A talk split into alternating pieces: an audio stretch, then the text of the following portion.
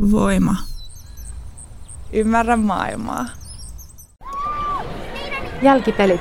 Jalkapallon paras osuus. Podcast kaikille, jotka puhuvat paremmin kuin pelaavat. Tämä on Jälkipelit, jalkapallopodcast, jossa jalkapallo toimii porttina vähän muihinkin aiheisiin. Minä olen Kaisu Tervonen ja kanssani studiossa on rakas harrasta jalkapallo ja podcast-pelitoverini Johanna Ruohonen. Terve. Sekä vieraanamme tänään on mediataide-ammattilainen, elokuvatoimittaja ja väitöskirjatutkija Tytti Rantanen. Moikka. Moi. Mä aloitan nyt lämmittelykysymyksillä.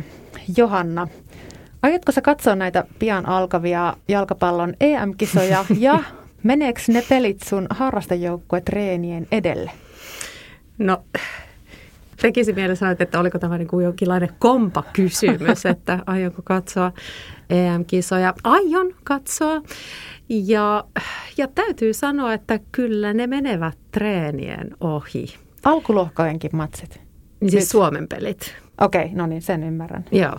Sanotaan, että, että ihan kaikkia alkulohkon pelejä välttämättä ei pysty katsomaan, koska välillä voi joutua tekemään jotain muutakin, mutta Suomen pelit menee kyllä treenien ohi. Onneksi meidän omat pelit, jotka siis alkavat historiallisesti samana päivänä kuin huuhkajien kyllä. Peli, peliturnaus, harrastesarjaa päästään pelaamaan Helsingissä, niin ovat samana päivänä, mutta eivät samaan aikaan, koska sitten olisi jo tiukka valinta. Mm, palloliitto on ollut tässä viisas. Kivasti laittavat se huuhkaja matsi vasta siihen iltaan, että Kyllä. ei me päällekkäin meidän pelin kanssa. Ei nyt monta arvo, arvomatsia samaan aikaan. Tytti, sä olet mediataiteen ja elokuvakentän asiantuntija, mutta mikä sun suhteesi jalkapalloon on? Mun suhde jalkapalloon on varmaan opportunistinen. Mä en, mun identiteettinen kuuluu se, että mä vihaisin jalkapalloa tai näin, Joo. mutta en, en mä ole siinä kauhean syvällä. Mutta kyllä mä sitten yritän olla katsomassa, jos jotain historiallista tapahtuu. Että, että kyllä mä varmaan Suomen pelejä tuun katsoa, mutta mähän siis totta kai frankofiilinä myös sydämeni sykkii Ranskalle. Ja, ja joskus opportunismi kantaa niinkin pitkälle, että mä oon niin sattumalta onnistunut näkemään molemmat kerrat okei, ei varmaan ikinä, mutta sanotaan tässä nyt niin kuin oman muistin aikana, kun Ranska on voittanut maailmanmestaruuden. Ja okay. eka kerran mä kuitenkin hyvin tuore vasta 13-vuotias frankofiili. Ja tokas kerrasta ei ole niin monta vuotta aikaa. Mutta mainiota muutenkin, niin kuin sanoit, että olet opportunisti näin jalkapallosuhteessasi, niin että sä oot valinnut sen Ranskan, joka on kuitenkin yksi ennakkosuosikki, ja sitten Suomen, joka ei välttämättä ole. Niin, mutta toisaalta se kuuluu siihen niin ur- urheilukulttuuriin sitten varmaan kussakin maassa kiinnostua siitä omasta maajoukkueesta. Että se on sosiaalista opportunismia, ei ehkä sellaista niin kuin, pyhän jalkapallotietämyksen sanelemaan. Totta. Mut Musta sit... se oli kuitenkin kiva lähtökohta, että sä oot tullut tänne podcastiin, että sä et vihaa jalkapalloa. no voitaisiin hankkia sellainen vieras joku kerta, joka Seuraava vihaa jaksoa. jalkapalloa. en suostu puhumaan aiheesta.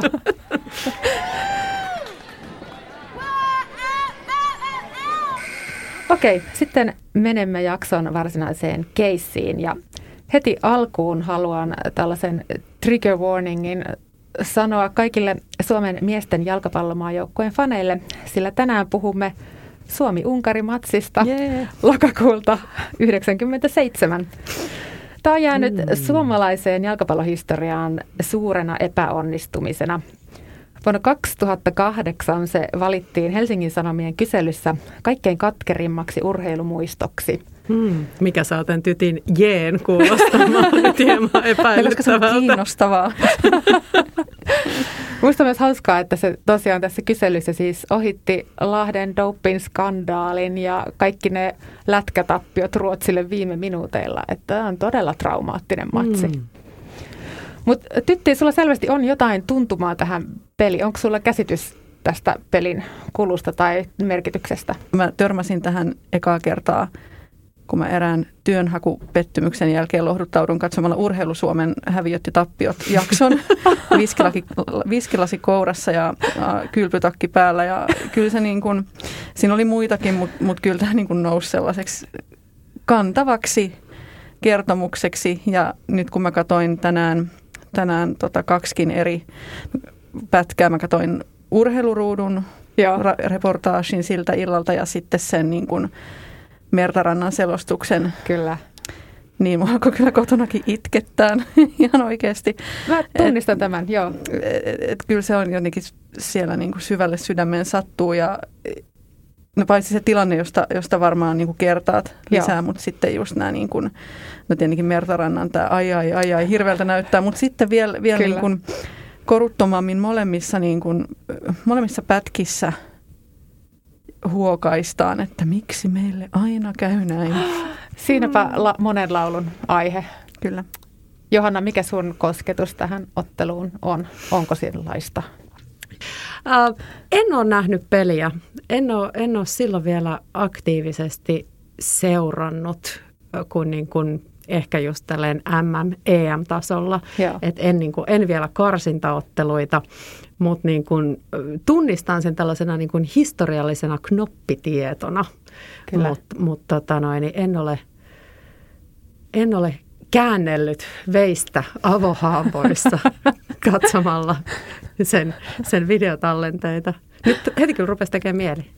Suosittelen. Suosittelen, joo, se selostus eritoten on kyllä hieno. Ai, ai, ai, ai, ai, ai, hirveältä mut näyttää. Mutta myös se urheiluruudun pätkäsi, koska siinä niinku käydään se koko ottelun niinku kulku ja siinä oli taas niinku pahaa enteistä, että vielä tässä vaiheessa näytti hyvältä. Kyllä, kyllä, joo. Mä tosiaan vihjasin etukäteen, että kyse on, puhumme epäonnistumisesta, miksi sinäkin tytti varmaan osasit, osasit hakeutua tämän Unkarimatsin äärelle. Itsekin mä olin hämärästi tietoinen tästä matsista etukäteen, vaikka en sitä silloin kyllä muista katsoneeni, mutta muistan kyllä kuulleeni tarinoita ihmisistä, jotka itkee stadionin ulkopuolella ja tavaroista, joita turhautuneet katsojat heittelee siihen juoksuradalle stadionilla. Ja mä jotenkin jopa mietitytti, että nyt kun miesten maajoukkue aloittaa EM-kisa urakkansa, niin voiko tällaisen niin kuin epäonnistumisen nostaa nyt esiin? Et jalkapalloon liittyy myös semmoista taikauskoa, että on, onko tämä nyt huono asia? Mitä te olette mieltä, että onko sillä nyt vähän niin kuin laajemminkin merkitystä, että millaisia tarinoita tällaisista tahoista kerrotaan, että voiko niistä jopa tulla sellaisia itsensä toteuttavia niin, että nyt niin kuin jälkipelit podcast niin kuin jinksaa Suomen kyllä. mahdollisuudet. Onko me se heikoin lenkki? Ja nyt niin kuin, mä, en, mä en haluaisi kyllä tätä rastia itselleni ottaa, että voitaisiko me vielä vaihtaa aihetta. niin jo, tämä on retorinen kysymys siinä mielessä, että mä en aio vaihtaa aihetta. Ei, mä nyt haluan t- tota, huojennuttaa teitä, jos, jos tämä on sana itse asiassa eh, tämä niin kuin nostettiin tämä Unkari-tappio just silloin, kun äm, oli nämä huuhkajien ratkaisevat ottelut koko Joo. tähän EM-skaboihin pääsemisestä, Kyllä. koska halut, siis niin kuin esimerkiksi iltapäivälehdissä muisteltiin Joo. vielä, koska kyllähän siinä on, on selvästi sellainen katkeran suloisuus, eli ei pelkkä katkeruus, että se on niin eri aika on niin eri, pelaajasukupolvi on niin eri, suomalainen jalkapallo on niin eri. Kyllä. Ähm, että, että se, se niin kuin kuuluu, kuuluu sen maajoukkueen kertomukseen nimenomaan, että, että, että siinä pitää olla tällainen niin kuin alho, josta nousta, vaikka ne ei edes silloin olleet vielä huuhkajat ei, ei, nimellä joo. tokikaan, mutta Kyllä. tällaiset prehuuhkajat. Joo. Niin, eikö tavallaan kuulu just tähän sukupolvien unelma, että tavallaan tätä Kyllä. on, niin kuin, mm. on kompastuttu ja on kompastuttu uudestaan, mutta nyt mennään maaliin asti, Kyllä. että nimenomaan niin kuin tämä vaikeuksien kautta voittoon, niin Kyllä. Mua, mua sovitaan, että tämä ei ole huono ennen. niin. Mua kiinnosti siinä se, että ähm, no sen takia se tietenkin oli katkera, että, että Suomi putosi sitten siltä Joo. polulta kisoihin. Se on vielä MM-karsinnat itse asiassa. Kyllä. Joo. Et, et, et siinä on niin paljon pelissä, mutta jotenkin näin jälkikäteen, kun ei ole elänyt sitä eikä ole elänyt siinä jalkapallofani todellisuudessa, niin sitäkin ajattelen, no että niin aikaisessa vaiheessa, että mitä siitä nyt jotenkin aivan, murehtimaan. Aivan. Mutta e- ehkä se sitten oli jotenkin niin kuin pisintä, mihin oltiin pitkään aikaan päästy. Sitä Kyllä. mä en selvittänyt. Ja mä luulen, tai ehkä mä en tiedä kuinka syvälle knoppologian tässä mennään, mutta jotenkin kun mä katsoin taas niitä, no mahtavaa, mä katsoin niitä, niitä pätkiä, niin kyllähän siihen niin kuin sellaista esteettistä pontta tuo se ihan, ihan niin kuin hirveä sadekeli, mikä siinä on, että, että mua niin kyyneltelmästä nauratti, kun ne niin kuin pelaajat vaan niin kuin lentää siellä Aivan. ja yrittää osua palloa ja sitten niin kuin pyllähtää. Et, et se on ihan niin kuin käsittämättömät olosuhteet. Kyllä. Tästä tuli, eikö sitä sanota, että komedia on tragedia plus aika, niin tähän siinä mielessä täyttäisi. Tai ehkä aikaa ei ole kulunut vielä kuitenkaan tarpeeksi. Niin, mä luulen, että tässä tapauksessa komedia on tragedia plus kaatosade. Totta, plus enemmän aikaa kuin tämä muutama vuosikymmen. No, mutta joo, kuten sanoitkin, niin tämä vuoden 97 joukkue oli ihan eri jengi kuin mitä tämä nykyjoukkue tietenkin. Ja sen tunnetuimmat pelaajat oli suomalaisen jalkapallon supertähdet, eli Litmanen ja Hyypiä. Ja kyse oli tosiaan MM-karsinnoista. Ja päämäärä oli siis lopputurnaus Ranskassa vuotta myöhemmin. Jos Ranska voitti. Jos Ranska voitti, jonka sä ilmeisesti sitten Kyllä, 13 vuotta katsoit. Joo. Ja tota, Suomen MM-karsintalohkossa oli Unkarin lisäksi Sveitsi, Norja ja Azerbaidsan. Nyt sen verran tätä knoppitietoa tässä kerron, että Norja oli lohkovoittajana jo varmistanut paikkansa kisoissa. Ja Suomi ja Unkari siis tosiaan tässä lokakuisessa ottelussa mittelivät siitä, että kuka pääsee jatkokarsintaan. Ei siis edes niin kuin MM-kisapaikasta, mm. vaan siitä, kuka pääsee kaksiosaiseen jatkokarsintaan. Ja Unkarilla oli äh, piste enemmän, eli heille riitti tasapeli, Suomelle voitto.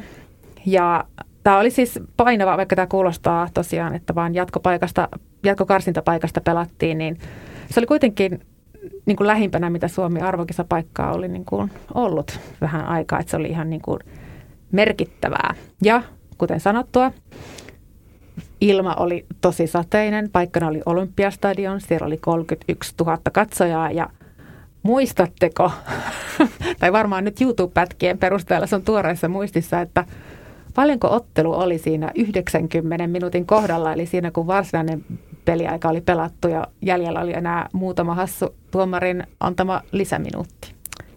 Yksi nolla. Suomelle. Kyllä, aivan näin. Suomi johti Sumiala oli tehnyt johtomaalin 60 minuutin kohdalla. Ja näin mun mielestä just tämä tarina tässä, että jos olisi elokuvakäsikirjoittaja, niin senhän olisi kirjoittanut niin kuin sateiseen iltaan ja, ja viimeisille minuuteille tämän romahduksen. Mutta sitten on hommia myös koreografille. Totta. Koska tämä oli, Totta. no sä tässäkin kerrot, mutta mä unohdin äsken sanoa, että tietenkin vielä se, miten, miten se tasoitusmaali syntyi, se niin kuin ilman muuta on tämä niin kuin, synkkä kirsikka tämän niin kuin, Kyllä. Tragediakakun päällä. Kyllä, ja sitä niin kuin hankala olisi koreografinkaan ennalta tällaista harjoituttaa, koska se on niin käsittämätön, käsittämätön sarja tapahtumia ja, ja niin epäkiinnostavia kuin matsiselostukset yleensä ovatkin, niin aion nyt kertoa sen teille. Hmm. Eli tässä on alle minuutti viimeisten minuuttien tapahtumia, jotka alkaa siis – siitä, kun Unkari saa kulmapotkun. Ja pallo tulee Suomen maalin eteen, Miksu Paatelaisen jalkoihin. Paatelainen ei saa palloon kunnon kosketusta, vaan pallo jatkaa sivuttaissuunnassa Sami Hyypiälle maalin edessä. Hyypiä ilmeisesti haluaa katkaista tilanteen ja rauhoittaa pelin ja yrittää, yrittää pistää pallon sieltä päätyviivasta yli, mutta tässä vaiheessa maahan kaatunut Harri Ylönen on tiellä ja peliväline osuu häntä kasvoihin. Mm. Ylösen kasvoista se kimpaa kohti maalia, jossa keskikenttäpelaaja Sami Mahlio on siellä maaliviivalla, saa jalkansa pallon eteen, josta pallo kimpoaa kuitenkin maalivahti Teuvo Moilasen takapuoleen tai pohkeen takaosaan, riippuu vähän lähteestä. Tätä mä kyttäsin muuten YouTubesta sitä po- pohje, takapuoli, pohje, takapuoli, mutta en tullut mikään. Jos on Jumalan käsi, niin onko tämä sitten saatanan pylly? tämä on varmaan se. No joo, joka tapauksessa Moilasen takamuksesta pallo menee maaliin. Eli siis tämä Unkari tasoittaa ottelun ketjulla Paatalaisen jalka, Hyypiän jalka, Ylösen naama, Mahlion jalka ja Moilasen takapuoli. tai pohja. tai pohja, mutta se takapuoli on jotenkin mm, parempi. Poettinen. Kyllä, kyllä. Ja siis jälkiviisasteleva kysymys, johon te vähän jo tuossa viittasittekin, että eikö nyt, nyt tämä EM-kisa paikka, niin sehän niin kuin raamittaa tämän epäonnistumisen täydellisesti. Että nyt, nyt tämä epäonnistuminen on osa kokonaistarinaa. Nyt sille on niin kuin paikka. Mm. Vai onko tämä, niin kuin, oliko tämä turha ennen tätä? Opittiinko tästä epäonnistumisesta mitään? Onko se vasta nyt niin kuin, sillä on joku asema? Mä en, mä en usko, että se on ollut missään vaiheessa turha edes siinä niin kuin synkimmällä hetkellä, koska, koska siihen on ladattu niin hirveästi merkityksiä jo ihan heti. Mutta et nyt se vaan sitten just, niin kuin sanoit, saa uuden paikan. Mä en tiedä, mitä, mitä niin kuin kertomuspsykologista tai kertomuseettistä hyötyä sellaisessa niin kuin epäonnistumisessa piehtaroimisessa on, mutta kyllähän Joo. se niin kuin kuuluu jotenkin vahvasti sen kansalliseen kertomukseen, että niin kuin Lordia ennen tietenkin Euroviisu Kyllä. menestys tai menestymättömyys kyllä. ja, ja näin. Että, että kyllä sitä jotenkin sillä vaalitaan rakkaudella. Joo. Vaalitaanko sitä jopa Suomessa jotenkin erityisellä rakkaudella? Jotenkin mä voisin kuvitella, että just tällainen niin kuin epäonnistumisen kertomus on nimenomaan niin kuin suomalaiselle kertomukselle tyypillistä, että se ei niin kuin kuulu kaikkien tällaisten niin kuin kansojen omaan tarinaan. Mä mietin sitä, että toisaalta sitten on saatettu jäädä, vaikka tämä on nyt väärä lajimetafora, mutta puristamaan mailaa liikaa, että kun siinä on ladattu niin hirveästi mm. odotuksia, niin sitten se kyllä aina sellaiset niin kuin kovat panokset myös sitten petaa isoja Kyllä. pettymyksiä mutta että sitten niistä on rakennettu sellaisia synkkiä kansallissankari hetkiä sellaisessa saappaatilassa kaatumista, että et voisiko olla niin, että nyt kun tekisi mieli sanoa, että no emme tiedä, jonkin hölmö että onni on kääntynyt, mutta siis Joo. nyt ollaan tällaisessa tilanteessa, joka on aika iloinen niin kuin monella, monella eri ö, saralla, jalkapallossa, jääkiekossakin Kyllä. menee aika hyvin, tai siis nyt ollaan hallitseva maailmanmestari tällä hetkellä, saa nähdä ollaanko kohta. Se on, se on, se on tota sen ja murhe.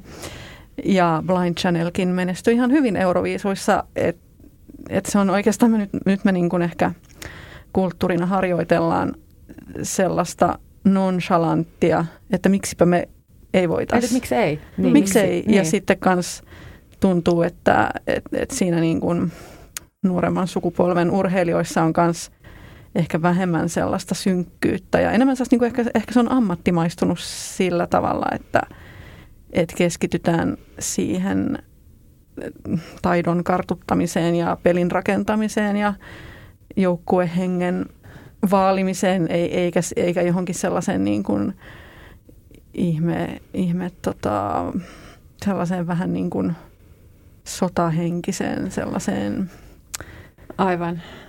synkkäilyn. Kyllä, kyllä. Mutta mut siis vielä tuosta niinku suomalaisesta kansanluonteesta, niin mun mielestä jotenkin semmoinen hieno tyyppi esimerkki on siitä, että kun toistuvasti Suomi valitaan niin kuin maailman onnellisimmaksi maaksi tai niin kuin, että täällä on maailman onnellisimmat ihmiset, niin suomalaisten reaktiohan se, että, että tutkimus on väärässä. Emme me ole onnellisia. Että se jotenkin niin kuin kertoo siitä synkkyyden diskurssista, joka, joka täällä mm. vallitsee. Älkää tulko meille kertomaan mm. tuollaisia. Mutta nyt jos mä sillä herkistyisin ja lakkaisin varomasta kertomusta, niin jotenkin tekee mieli, jotenkin alkaa runoilla sellaista, että niin kun tällaiset kesän valkeat yöt tulevat pitkän kahmuksen jälkeen, niin onhan niissä ollut ihan mieletön vähän hurmos ja lataus, kun on tullut Aivan. menestyksiä. Että kyllä mäkin niin kun, mä katoin sen huuhkajien ratkaisevan pelin Joo. syksyllä 2019 älkää kysy ketä vastaan. Niin, ja oikeasti mietin hetken kotonani Vallilassa, että pitäisikö lähteä sinne torille. torille en kyllä. mä sitten lähtenyt, Joo. oli lähellä. Ja just fanien tarinaanhan tämä istuu aivan mahtavasti, koska se tosi faniushan punnitaan siinä, että, että sä oot läsnä niissä epätoivon hetkissä ja epäonnistumisten hetkissä ja nyt sä, niin kuin, nyt sä niin kuin sitä hedelmää korjaat. Kyllä, ja sitten tällaiset opportunistit voi sitten Kyllä. olla se, joo, joo, hyvä Suomi. Haavisamandaa uimaa. Kyllä. Ollaanhan me YouTubesta kuitenkin nyt katsottu se pätkä, että tavallaan oltu mukana siinäkin. Vähän. Vähän. No joo, no mun kokemuksen pohjalta epäonnistuminen on ihan niin kuin keskeinen kokemus jalkapallossa myös niin kuin harrasta jalkapalloilijan näkökulmasta. Sehän on siis leivottu toki lajiin sisään. Että vaikka nämä EM-kisatkin edustaa lajin jonkunlaista huippua, niin siellähän siis näkee jatkuvasti ihan niin kuin koviakin mokia. Huippupelaajat vetää rankkareita ohi maalin ja huippumaalivahdit päästää rankkareita ohi maaliin.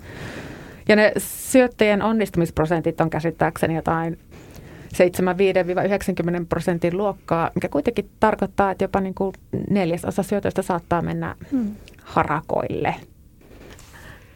Joo. Mutta sanoa, että jalkapallossa niin kuin mä kaikkein eniten vihaan rankkareita, koska niistä on niin kuin nimenomaan kyse siitä, että kuka epäonnistuu. Kyllä. Että tavallaan niin kuin siinä pelin aikana, pelitilanteissa, niin se maali voi syntyä siitä, että joku onnistuu ihan hirveän hyvin. Joo. Se on harvoin maalivahdin moka, mm. mutta et, et se, että et rankkareissa se on aina sen maalivahdin moka tai sen vetäjän moka. Et siinä ei niinku lasketa onnistumisia, vaan epäonnistumisia. Aivan. Ja se on jotenkin, mä en, mä en mm. kestä katsoa rankkareita. Joo. Joo, se maalivahdin osa on kyllä raskas. Mun, mun tota varhaisin jalkapallomuisto liittyy itse asiassa omakohtaiseen epäonnistumiseen tai okay. olemattomiin pelinlukutaitoihin. Siis pelattiin Otsolan esikoulussa jalkapalloa, Joo. vai varmaan mun ensikosketuslajiin. Ja mä olin jo silloin hyvin epäliikunnallinen. Sitten mä pähkäilin, että jos mä niinku puhun itteni tuonne maaliin, niin mun ei tarvi juosta tuolla niin noin muuta. Sitten oli vähän sellainen kylmä, kylmä syysaamu Mä olin unohtanut sormikkaat sisälle. Ouch. Sitten mä laitoin kädet taskuun, mä että siellähän ne lämpiää. Sitten mä vaan katselin, kun se pallo vieri mun vierestä sinne maaliin ja sitten mut siirrettiin sinne muiden sekaan juoksemaan. En enää saanut olla maalivahti. Hmm. Oh. No tämmöistä. Traagista. Niin, tolleen ne traumat. You had one job. no joo. No mutta niin kuin tosiaan sanottua, että tämä että kun voitoista pelataan ja pisteistä pelataan, niin sehän on siihen kuuluu se, että joku onnistuu ja jonkun on melkein niin kuin pakko epäonnistua. No, tavallaan. Mm. Ja just jos miettii, että, jos, että jotta Suomi onnistuisi nyt näissä EM-kisoissa isosti ihan niin kuin tulostasollakin, niin se tarkoittaa, että alkulohkossa Belgian, Venäjän ja tai Tanskan on pakko epäonnistua, mikä mm. ei tietenkään meitä haittaisi. Mutta mut tätä mä just mietin, että voiko tavallaan, voiko Suomi edes epäonnistua isosti, kun ne lähtökohdat on se, että Belgia on FIFA-rankingin ykkönen, Tanska on kymmenes, Venäjä siellä 38 ja Suomi on 5-4. Että eihän niinku, tavallaan niiltä ei ehkä, että se tappio tälleen ennakkoon vahvempia maita vastaan, niin olisiko se edes epäonnistuminen? Mikä on epäonnistuminen, on kysymykseni. Koska on jo niin suuri onnistuminen, että ylipäätään ollaan siellä. Jep. Vaikka varmasti siis joukkue pelaa voittaakseen. Totta Sitä kai. en epäile hetkeäkään. Kyllä. Niin, no siis tavallaan toi, että, että miten tätä nyt niin kuin ennen, ennen kisoja asettelisi sanoja, ettei jotenkin niin kuin laittaisi rimaa niin. liian matalalle, Kyllä. mutta tota, tavallaan niin kuin toi, toi diskurssi siitä, että, että on jo niin kuin menestytty pääsemällä sinne asti, niin eihän se nyt tässä kohtaa riitä. No ei tietenkään. Kyllä nyt niin kuin välieriin saakka mennään vähintään. Ihana. Hyvä, että sanoit, että tämä nyt ei mene ihan tällaiseksi löpröttelyksi.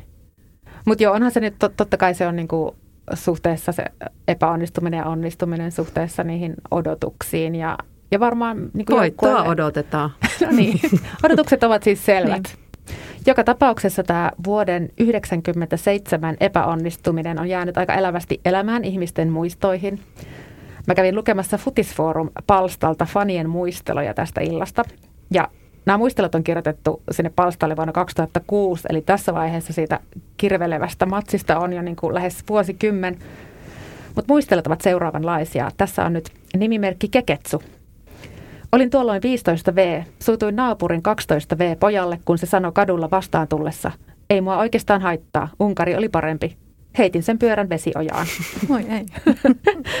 Sitten eh, nimimerkki Shankly-mania. Muistan erittäin elävästi tuon illan. Unkarin tasoituksen jälkeen oma selektin palloni sai kyytiä suoraan kohti parvekkeen oven tuplalasia, joista sitten päällimmäinen kilisi arvokisahaaveiden lailla sirpaleina lattialle. Huoltoyhtiö kiitti ja kumarsi. 480 markkaa muistaakseni ilman vaihtotöitä tuli tuo lasi maksamaan.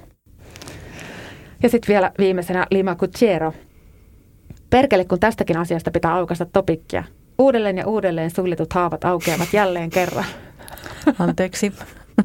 Nimimerkki. Niin, tähän täytyy laittaa sisältövaroitus. Eikö sä, sulla oli niin, sisältövaroitus? Just ajattelin, että se oli niinku ihan tarpeeseen se varoitus siihen alkuun. Ja mä itse tänään sain käsiin myös yhden mm, romaanin, Huuhkajan siivin, joka on siis tänä keväänä ilmestynyt toimittaja Juha Hietasen kirja. Ja siinä yksi hahmo puhuu kuolevasta isästään, jonka viimeiset sanat ovat Viisi viimeistä kosketusta suomalaisten lapikkaasta, tai perseestähän se lopulta maaliin kimposi. Sössittiin omiin. Eli tämä fiktiivinen kuoleva mies, viimeiset aatokset on katkeruutta tästä Unkari tasapelistä. Mikä, mikä selittää, niin toisten ihmisten epäonnistumiset menee näin tunteisiin? Mikäs, tytti, jos sä näet jonkun sun lempielokuvaohjaajan teoksen ja pidät sitä epäonnistuneena, niin tuleeko sulla niin raivon ja pettymyksen kyyneleet silmiin? No sitten saattaa tulla joku sellainen kius, mulle tulisi varmaan sellainen kiusaantuneisuus ja sitten siis jos se olisi vaikka jotenkin oikeasti törkeän huono tai Joo. jotenkin tosi kyseenalainen, niin sitten se varmaan asettaisi kyseenalaiseen valoon myös ne aiemmat teokset, mitä mä oon fiilistellyt, mutta mut mun mielestä ei voi ihan sillä verrata, että, että, että urheilu ja maajoukkue, että siihen liittyy kuitenkin sellainen niin kuin nationalismi. Kyllä. Että et en mä kuitenkaan sillä vaikka kytkisi mun itsetuntoa vai onko, onko suomalainen elokuva kytkenyt itsetuntonsa Aki Kaurismäen menestykseen? Tässä olisi hyvä Tämä podcast oma, näin. Oma Mutta no, nyt on elokuvankin puolella jo ihan uusi sukupolvi Kyllä. tekijöitä ja kans, kans ehkä sellainen ehkä, ehkä urheiluanalogia, että nyt kun on päästy kannesiin jo monta kertaa tässä viime vuosina, niin, niin ehkä se on myös vähentänyt sellaisena niin kuin toksisuutta. Joo toivottavasti. Mutta mä luulen, että se on se, että, että se maajoukkue helposti nähdään just niin kuin – ää, koko ajan laajempana. Tai sillä mm. niin kuin, että siinä on niin kuin palanen sitä kansakuntaa. Siihen vaan luodaan sellaista kyllä. nationalistista painolastia. Ihan, ihan väistämättä, Ky- kyllä mäkin niin teen.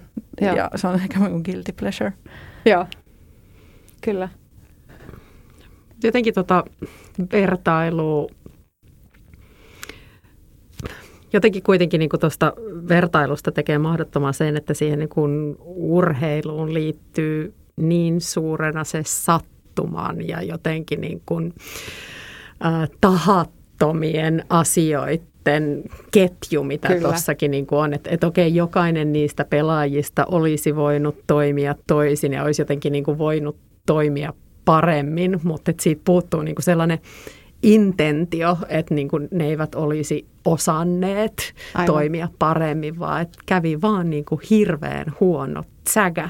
Ja silloin mun täytyy sanoa, että no, ehkä se on helppo puhua, kun, kun en ole tätä traumaa silloin akuutisti vielä osannut kokea, mutta et, et enemmän niin kuin tulee sellainen sääli ja surku Kyllä. Niitä, niitä viimeistä viittä kosketusta tehneitä mm. pelaajia kohtaan kuin jotenkin sellainen, että miksi ette osanneet mm. tai sellainen mm. Jep. raivo.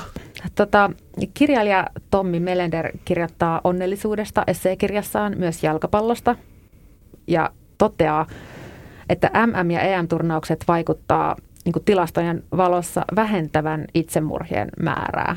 Tämä on semmoisessa Soccernomics-kirjasta tämä tieto. Ja oman joukkueen menestyksellä ei ole tässä merkitystä, ei välttämättä edes sillä, että onko se oma maa siinä mukana, että se ahdistus vähenee silti näiden arvokisojen aikana. Ja tämä liittyy siis yhteisöllisyyteen. Ja tässä on lainaus tästä Melenderin kirjasta. Hän viittaa näihin Sokenomics-teoksen tekijöihin, eli Cooper ja Szymanski väittävät, että jalkapallon arvokisoja vastaavaa sosiaalista kohesiota synnyttävät vain suuren luokan katastrofit – kuten sodat, terroriiskut tai luonnonmullistukset, jotka myös vähentävät itsemurhia. Tälleen tämä on sekä on että ei ole osuva vertaus tähän Unkarimatsiin, koska... Mm.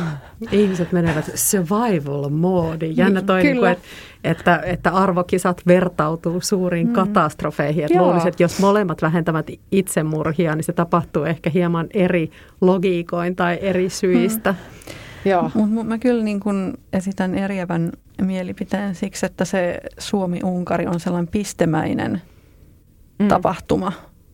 Sellainen, että se on niin kuin yksi sellainen kertomus tai jalkapalloottelu tai muu, että se tapahtui yhtenä iltana. Se meni tosi surkealla tavalla. Joo. mutta sitten tuollaiset, mä niinku ymmärrän tuon Melenderin pointin, tai pystyn samastumaan siihen silleen, että, että tai miten siihen sosiaalisuuteen niin kuin kiinnitytään tai koukututaan, se varmaan liittyy siihen kestoon, että mm. noi arvokisat aina kestää niin kuin useita viikkoja. Ja mä ainakin muistan, että vaikka mä tosiaan en ole sillä kauhean aktiivisesti seurannut, niin sitten kuitenkin on saattanut joku puoliso tai seurustelukumppani seurata tai perheenjäsenet. että siitä on tullut aina sellainen niin kuin koko kesää tai sitten alkukesää niin kuin leimaava. Kyllä. Mä mietin tuosta Unkari, Unkarikisasta vielä, että äh, vähän mitä sä Tytti sanoit aiemmin, että, tai Unkarikisasta kuin Unkaripelistä, että siihen on kuitenkin, niin kuin siihen palataan aina, että nyt pelataan taas Unkaria vastaan ja muistatteko silloin, tai nyt siitä on kymmenen vuotta ja muistatteko tämän. Ja just, että nyt, nyt on tämä ratkaiseva EM-kisapaikkaottelu, entä tämä Unkarimatsi? Mutta joo, onneksi, onneksi meillä on nyt siis paljon voitokkaita, voitokkaita onnistumisia seurattavana ihan pian EM-kisoissa Suomen taholta. Eli ja se, Onni Valakari on puolellamme. Hänen, ilmeisesti hänen isänsä muuten oli pelas tästä Unkarimatsissa. Onko se Simo Valakari? No niin. Aha, sukupolvien, tietoa. Sukupolvien unelma siis. Kyllä. Toivottavasti tämä tieto oli oikein taas no, palautetta. Leikataan se pois, jos se oli väärin. se pois. Tarkistetaan Googlesta ja leikataan pois. Hyvä, näin, näin podcastit toimii. Eli se epäonnistumisista.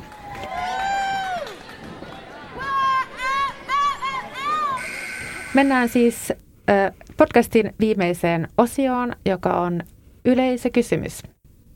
Yeah. Ja sekin liittyy näihin kisoihin. Miten väistää jalkapallokeskustelut EM-kisojen aikaan? Miksi? Kuka niin, tämä on se ensimmäinen kysymys.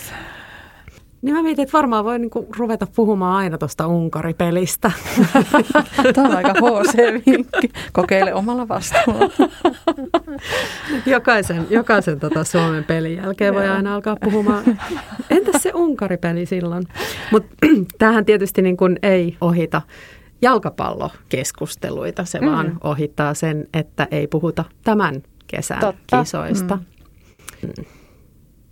Mä itse ajattelen, että miten nyt yleensäkään väistää epämiellyttävät keskustelut. Esittää niin. kuollutta. Esittää kuollutta. Ei mä saan paremman se. ajatuksen. Ähm, voi mennä elokuviin, koska elokuvateatterit toivottavasti tässä nyt aukeaa Aa. kesäkuussa. Siellä ei kukaan tule kysymään jalkapallosta keskimäärin 90 minuuttia. Se on aika kyllä, hyvä väistöliike. Kyllä. Se on kyllä todella hyvä. Jos kyllä. joku avaakaan suunsa, niin siellä toivottavasti joku shushuttaa ja mm. saatan olla minä.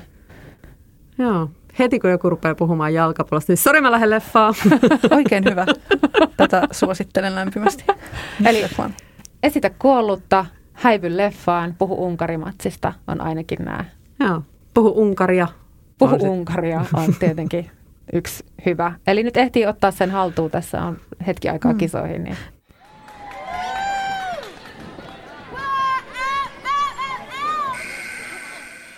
Tämä jälkipelit oli tällä kertaa tässä. Ja kiitos kuulijoille.